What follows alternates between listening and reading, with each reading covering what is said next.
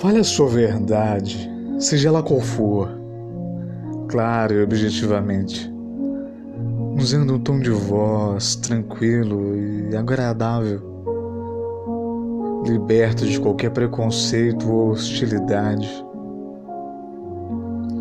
Que o olhar lançado sobre os seus semelhantes esteja repleto de ternura, afinal, é graças a eles que eu vou chegar a Buda.